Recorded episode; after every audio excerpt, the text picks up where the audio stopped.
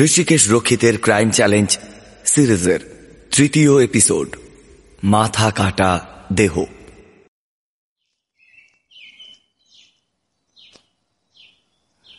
নিজের রুমে বসে সদ্য সলভ হওয়া কেসের ঘটনা ডায়েরি বন্দি করছিলাম। এমন সময় ফোন আসে পঞ্চাননের কাছ থেকে। ফোনের ওপাশ থেকে ও বলল স্যার ভয়ঙ্কর একটা ব্যাপার। গুড়িপাড়ার বস্তিতে একটা খুন হয়েছে। মার্ডার এখন একটা চুরি ছিনতাইয়ের মতো নিত্য নৈমিত্তিক ব্যাপার হয়ে গিয়েছে। লাশ শনাক্ত হয়েছে? কি করে শনাক্ত করব, স্যার? খুন হওয়া লোকটার মাথাটা তো গায়েব। মুন্ডু কেটে নিয়ে চলে গেছে খুনি। আর গলা কাটা দেহটা এখানে পড়ে আছে। দেহটা দেখে অনুমান করা যাচ্ছে যে লোকটার বয়স ওই তিরিশ পঁয়ত্রিশের বেশি হবে না। কিন্তু এলাকার কেউ শনাক্ত করতে পারছে না। সবাই বলছে এটা বাইরের কেউ হবে। আপনি একটু আসলে ভালো হয়, স্যার। আচ্ছা ডেড বডিটা ভালোভাবে সার্চ করেছ? হ্যাঁ স্যার। কিছুই মেলেনি। এমনকি ফোন বা মানিব্যাগ পর্যন্তও না। কোনো উপায় এই অজ্ঞাতনামা ব্যক্তির পরিচয়টা জানা সম্ভব হচ্ছে না স্যার। অগত্যা আমি ক্রাইম রেকর্ডের ডায়েরি লেখা বন্ধ করলাম। তুমি ওখানেই দাঁড়াও পঞ্চানন। আর তদন্তের বাকি কাজকর্মগুলো এগিয়ে রেখো। আমি আসছি। Okay sir.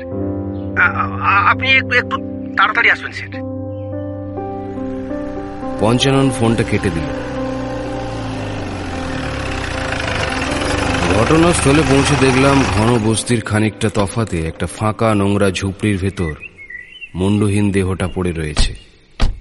মাটির মেঝেতে চাপ চাপ রক্ত ছড়িয়ে রয়েছে এবং হালকা বাতাসে ঘরের মেঝেতে উড়ে বেড়াচ্ছে লম্বা লম্বা চুলের গোছা। গলার কাজটা দেখলেই বোঝা যাচ্ছে ধারালো অস্ত্র দিয়ে এক কপি গলা আলাদা করা হয়েছে। খুব সম্ভবত খুন হওয়া ব্যক্তির মাথায় ছিল লম্বা লম্বা চুল। আর খুনি সেই ধারালো অস্ত্রের জোরদার কোপেই কাঁধ অবধি চুলের কিছু অংশ কেটে পড়ে এবং সেগুলি এখন হাওয়ায় উড়ছে। দেহে বেশ কিছুটা ক্ষত চিহ্ন, অর্থাৎ খুন করার আগে একে খুব টর্চার করা হয়েছে। এমনটা সচরাচর হয়ে থাকে কারও মুখ থেকে কোনো কথা বার করার সময়। ঘরের ভেতরে মৃত ব্যক্তি ও পঞ্চাননের জুতোর ছাপ ছাড়াও আরও দুজনের জুতোর তলার ছাপ রয়েছে। লোকটার পরনে ভদ্রস্থ পোশাক আশাক। কিন্তু এখন যে কটা প্রশ্ন আমার মাথায় টোকা দিচ্ছে তা হলো, কে এই ব্যক্তি? কেনই বা খুন হতে হলো ওকে? আর কারা নৃশংসভাবে খুন করল একে?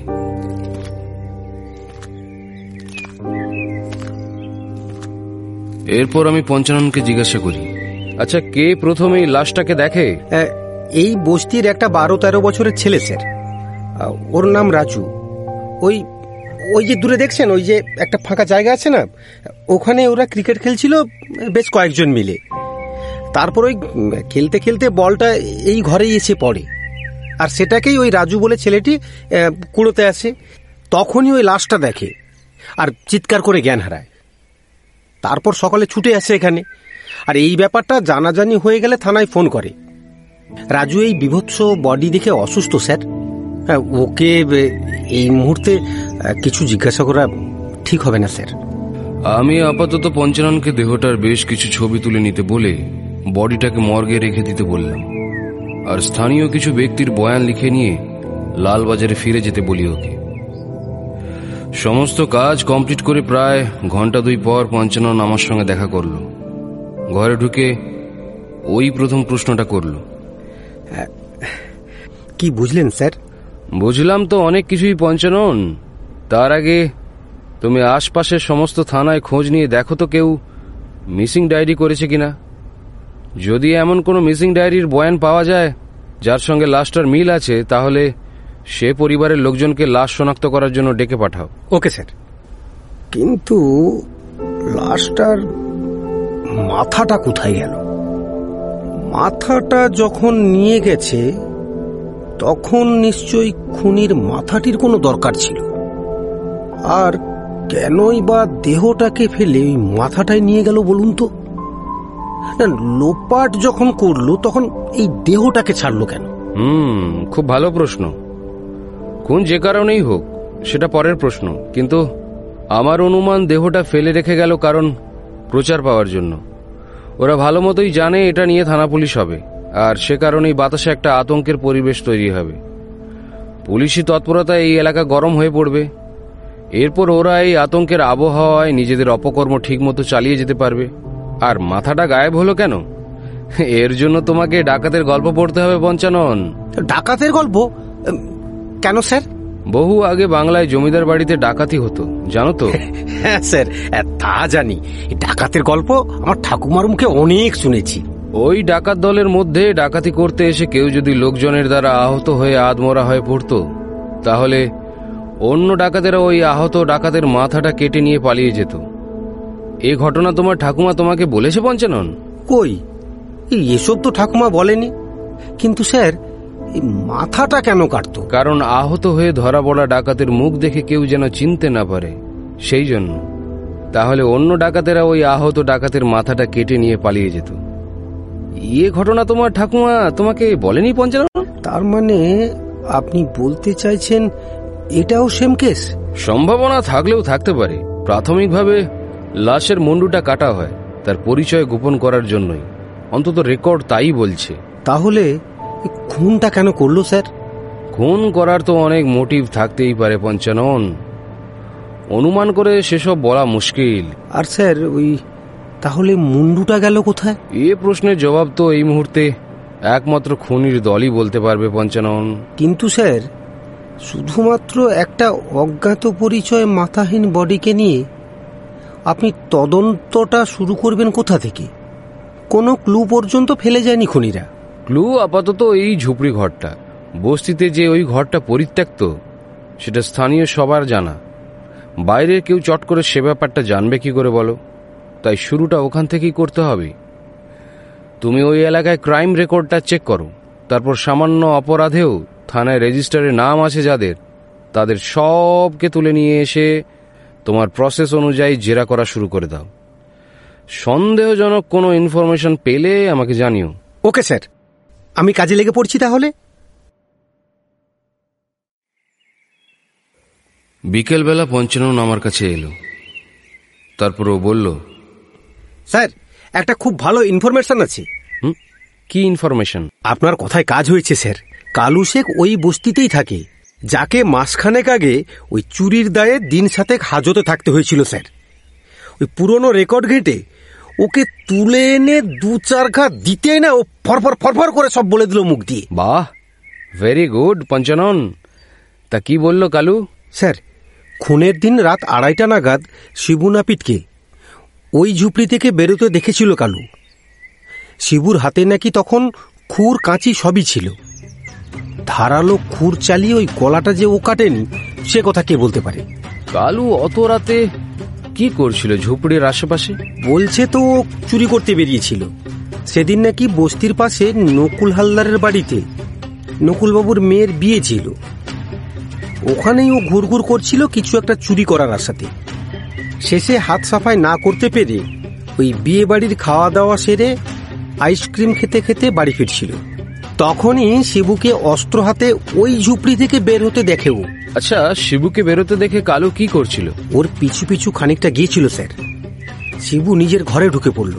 তারপর কালু তার নিজের ঘরেই চলে যায়। আর কাউকে দেখেনি? ও তো না বলছে। মিথ্যা কথা। একটা জোয়ান মানুষের গলা কাটা অত সহজ নয়। ওখানে আরও কেউ ছিল।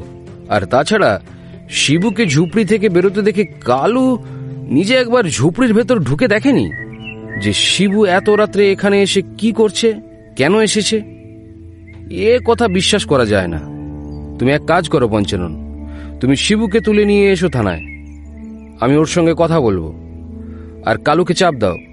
বলো, ওই খুনটা করেছে। লোকটার কাছ থেকে সব কিছু ছিনতাই করে ওর গলা কেটে খুন করেছে। এই দোষটা ওর ঘাড়ে চাপালে ও বাপ বাপ বলে সব কথা উগলে দেবে। Okay, sir. আমি ঘন্টাখানেকের মধ্যেই ওই শিবুকে আপনার সামনে এনে হাজির করছি। আমারও বস্তির চারপাশটা একবার চক্কর দেওয়ার খুব প্রয়োজন হয়ে পড়েছে পঞ্চানন। কেন স্যার? কয়েকটা কথা জানবার ছিল। অবশ্য তার জন্য দরকার বস্তির একজন পুরনো বাসিন্দার। সেরকম কাউকে তুমি চেনো পঞ্চানন? না স্যার। স্যার বলছিলাম আপনি আমার সঙ্গেই চলুন না। আমি তো শিবুর খোঁজে ওদিকেই যাচ্ছি। না তুমি একাই যাও।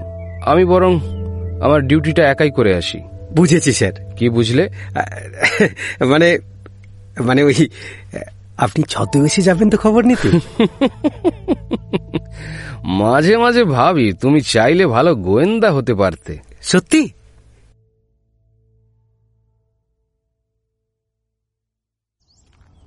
বস্তিতে পৌঁছে চারপাশটা ভালোভাবে চক্কর কেটে যেটা প্রথমে চোখে পড়ল তা হলো মানুষগুলোর আর্থিক অবস্থা চোখে পড়ার মতো খারাপ। অর্থাৎ, এদের উপার্জন ভালো নয়। কয়েকজনকে জিজ্ঞাসাবাদ করে জানলাম, বস্তির পুরনো লোকদের মধ্যে একমাত্র একজনই জীবিত আছে, সে হলো রূপচাঁদ। রূপচাঁদের সাথে দেখা করার জন্য ওর বাড়ির খোঁজ করতেই সহজে দেখা মিলল। রূপচাঁদের আর্থিক অবস্থা বেশ ভালো। দরজার মুখে ওর নাতি সুকুমার আমাকে ওর কাছে নিয়ে গেল। ঘরে ঢুকে দেখলাম রূপচাঁদ বিছানায় শুয়ে রয়েছে। আমাকে দেখে প্রশ্ন করল আপনাকে ঠিক চিনতে পারলাম না। একটা ঘর পাওয়া যাবে ভাড়া? এখানে নতুন। প্লাস্টিক কারখানায় কাজের জন্য এসেছি। ঘর খুঁজতে আমার কাছে কেন? আমি তো ঘর ভাড়া দিই না।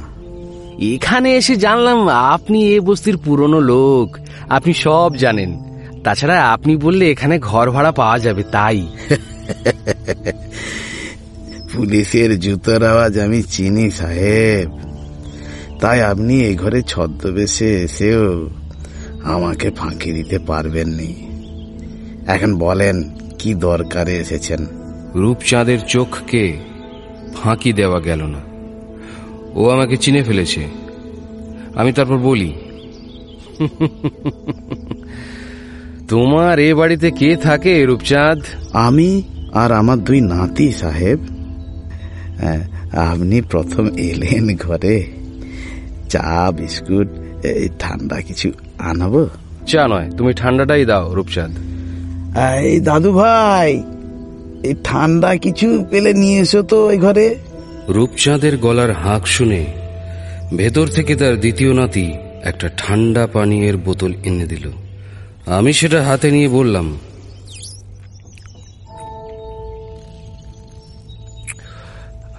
বেশ ঠান্ডা। বাড়ির ফ্রিজে ছিল সাহেব। এরপর ওর সাথে অনেকক্ষণ কথা বলে জানতে পারলাম এই বস্তি আর আগের মতো নেই। এখানে সব রকমের বেআইনি কারবার চলে। ইদানিংকালে স্মাগলারদের উৎপাতও বেড়েছে। রাত নামলেই বস্তির চেহারা বদলে যায়। বাইরে মানুষজনের আনাগোনা ঘটে। বস্তি এখন রজত শিকদার আর তার দলবলের কথায় ওঠা বসা করে। রজত দিনে বাজারে মাংস কাটে আর রাতে নানা রকম বেআইনি কারবারে হাত পাকিয়েছে। এই খুনের ব্যাপারে সরাসরি রজত জড়িত থাকতে পারে বলে ওর ধারণা। রূপচাঁদকে ফাঁকা ঝুপড়ির সম্বন্ধে জিজ্ঞাসাবাদ করে চমকে যাওয়ার মতো অনেক কথা জানতে পারলাম। সেসব ঠিক সময়ে প্রকাশ্যে আসবে। রূপচাঁদ নিজেও আর এই বস্তিতে থাকতে চায় না। খুব শীঘ্রই ও ওর দুই নাতি সুকুমার ও অনন্তকে নিয়ে এখান থেকে চলে যাবে বলে ঠিক করেছে। ওর সঙ্গে কথাবার্তা শেষ করে বাজারে মাংসের দোকানদার রজতের সঙ্গে মাংস কেনার বাহানায় আলাপ জমিয়ে খুনের ব্যাপারে কথা পাড়তেই ও প্রসঙ্গটা এড়িয়ে গেল। ও বলল, খুনের রাতে ও এখানে ছিল না। নকুল হালদারের মেয়ের বিয়েতে মাংস কাটতে গিয়েছিল। এবং প্রায় সারা রাত ওখানেই ছিল। বেআইনি কারবার চলে বস্তিতে এ কথা শুনে হাসিতে ফেটে পড়ে আমাকেই বোকা বানিয়ে দেওয়ার মতো হাবভাব করল। ফাঁকা ঘরটার কথা জিজ্ঞাসা করতেই রজত চোখ বড় বড় করে জবাব দিল, এই ব্যাপারে রূপচাঁদ নাকি ভালো বলতে পারবে। অর্থাৎ রজত যে রূপচাঁদকে সহ্য করতে পারে না, তা ওর মুখ বিকৃতি দেখেই বোঝা গেল। রজত যে একটা দুঁদে অপরাধী, তাতে কোনো সন্দেহ নেই। মানুষের গলা এক কোপে কেটে ফেলার মতো সমস্ত রকম অস্ত্র ওর কাছে সহজলভ্য ব্যাপার। সর্বোপরি, এই বস্তিতে একটা রহস্য নিশ্চয়ই আছে। ফিরতে পথে কালু ও শিবু নাপিতের বাড়ি একবার ঢু মেরে ফিরে এলাম।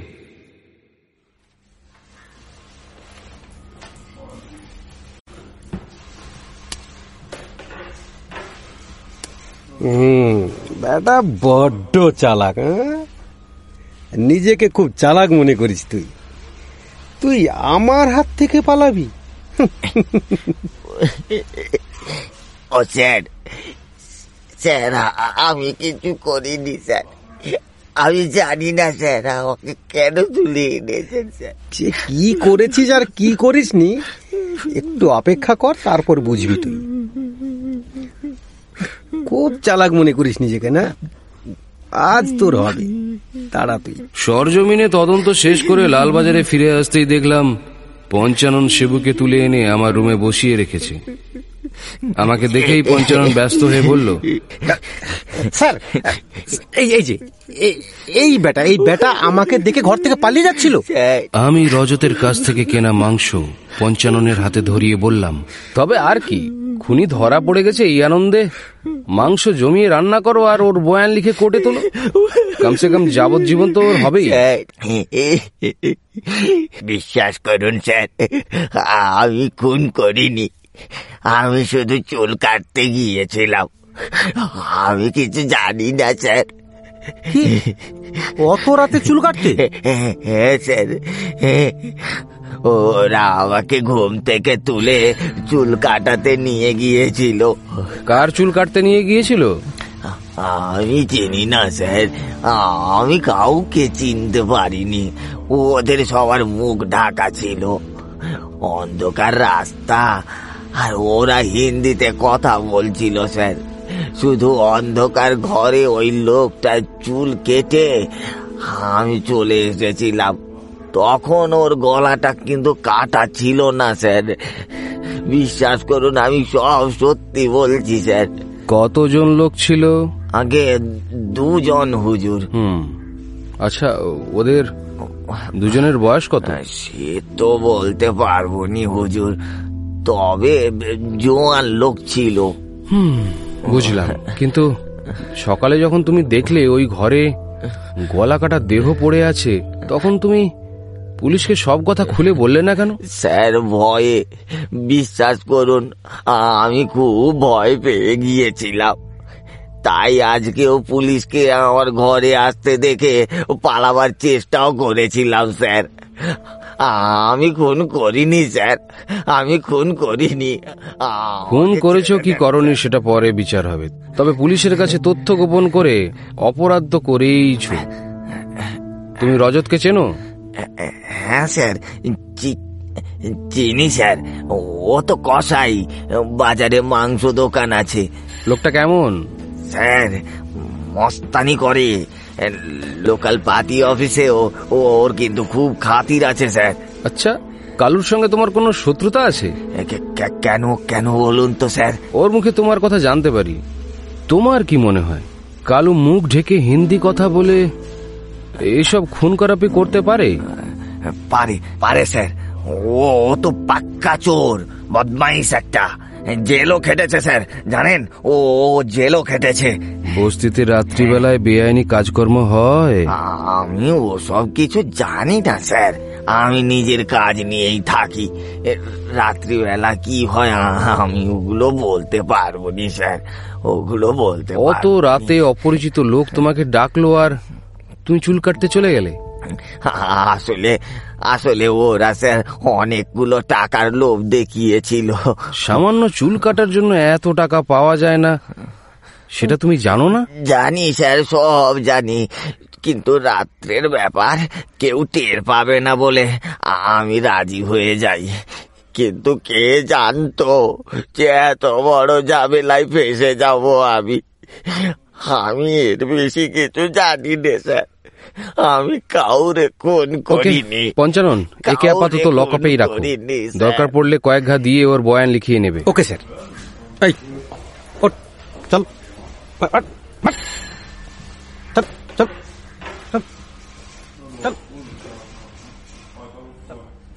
পঞ্চানন শিবুকে লকআপে রাখতে গেল। তারপর ফিরে এসে আমাকে জিজ্ঞাসা করল ব্যাপারটা কিছু বুঝলেন স্যার? মানে খুন করার আগে ওই চুল কাটার অর্থটা কিন্তু আমি কিছুই বুঝলাম না। আরও একটা প্রশ্ন পঞ্চানন। বাইরের হিন্দিভাষী লোক জানলো কীভাবে বস্তিতে শিবু নাপিত একমাত্র চুল কাটে? আর এত রাত্রে ওর বাড়ি চিনল কীভাবে? হ্যাঁ স্যার এটা তো আমি ভেবে দেখিনি। তাহলে আপনার মাথায় কি চলছে? খুনটা কে করল sir?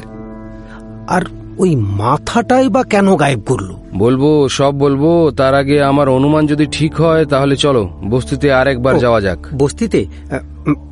Okay sir. Sir sir বলছিলাম এই মাংসটা কি করব? যাওয়ার পথে তোমার বাড়ির ফ্রিজে রেখে দাও পরে খাওয়া যাবে। Okay sir. ফ্রিজ খুব কাজের জিনিস বুঝলে পঞ্চানন? এই মাংসটাকে তরতাজা রেখে দেবে। হঠাৎ ফ্রিজের কথা কেন স্যার? এই কেসে ফ্রিজ খুব গুরুত্বপূর্ণ বুঝলে? কেন স্যার? আমি ভাবছি কার ফ্রিজে কাটা মাথাটা পাবো? ফ্রিজের মধ্যে কাটা মাথা? হ্যাঁ পঞ্চানন। কারণ ফ্রিজই তো কাটা মাথাটাকে পচতে দেবে না। মাথাটাকে যত্নে রাখা এই কেসে খুব ইম্পর্টেন্ট ব্যাপার। আপনি কি যে হেয়ালি করছেন স্যার আমি না কিছুই বুঝতে পারছি না। তুমি গাড়ি বের করো। তারপর সোজা চলো। নকুল হালদারের বাড়ি। নকুল হালদারের বাড়ি? মানে যার বাড়িতে সেদিন বিয়ে ছিল। আর কালু চোর যেখানে চুরির মতলবে ঘুরঘুর করছিল সেখানে। কিন্তু কেন স্যার? তোমাকে তো আগেই বলেছিলাম ফ্রিজ খুব ইম্পর্টেন্ট এই কেসে এখন গরিব বস্তিতে ফ্রিজ আছে মাত্র দুইজনের কাছে এক রূপচাঁদ আর দুই রজতের কাছে। যে তার বিক্রি না হওয়া মাংস সংরক্ষণ করে। আর বস্তির কাছে ওই নকুল হালদারের বাড়িতে খুনের দিন আইস বক্সের আগমন ঘটেছিল। বিয়ের মেনুতে আইসক্রিম রাখবার কারণে। তাই ওর বাড়িটা যাওয়া প্রয়োজন।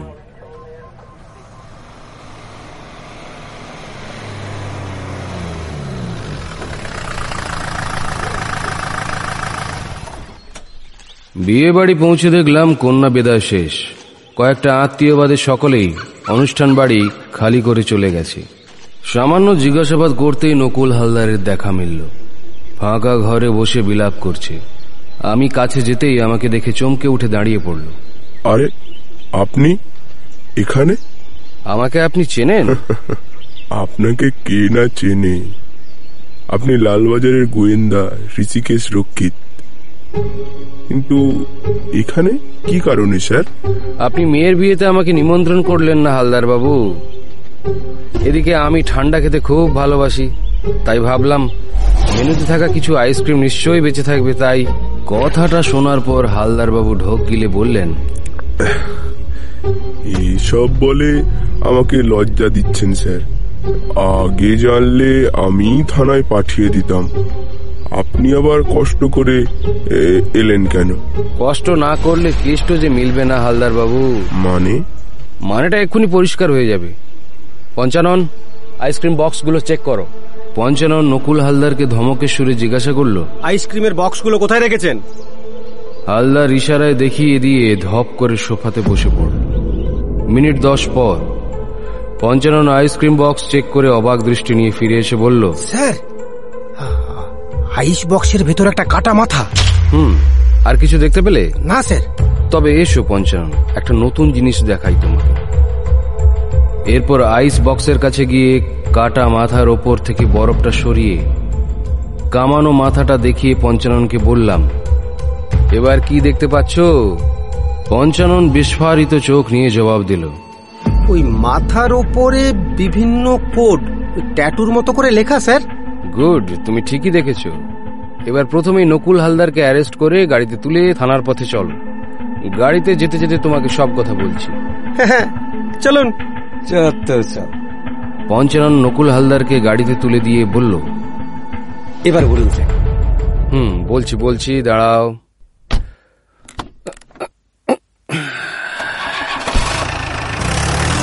নকুল হালদার হলো একজন দুধের স্মাগলার। যে এই বস্তিটির ফাঁকা ঝুপড়িটিকে নিজের স্মাগলিং এর আখড়া করেছে। কি নকুল ঠিক বলছি তো? ভুল কিছু বললে শুধরে দিও। নকুল গাড়িতে মুখ লুকিয়ে চুপ করে বসে রইল। আমি আবার বলা শুরু করলাম। এই সমস্ত স্মাগলারদের জগতেও খুব রেশারেশি বুঝলে পঞ্চানন? একে অপরের মাল ছিনিয়ে নেওয়ার জন্য মুখিয়ে থাকে। সে কারণে মাল ডেলিভারি করার সময় এরা একটা কোড ব্যবহার করে। এই কোড হয়ে থাকে কোনো বস্তু কিংবা চিহ্ন। মুখের কোনো কথা নয়, যাতে একে অন্যের মাল হাতাতে না পারে। কিন্তু এই কোড ছিনিয়ে অন্যের মাল হাতানোর বিষয়ে নকুল হালদার হলো নাম্বার ওয়ান। ঘটনাচক্রে নকুল হালদারের মেয়ের বিয়ের দিনই মাল ডেলিভারির জন্য কোড আদান প্রদানের দিন ঠিক করে নকুলের অপোজিট পার্টি। সেই সুযোগটাও হাতছাড়া করতে চায়নি লোভী নকুল।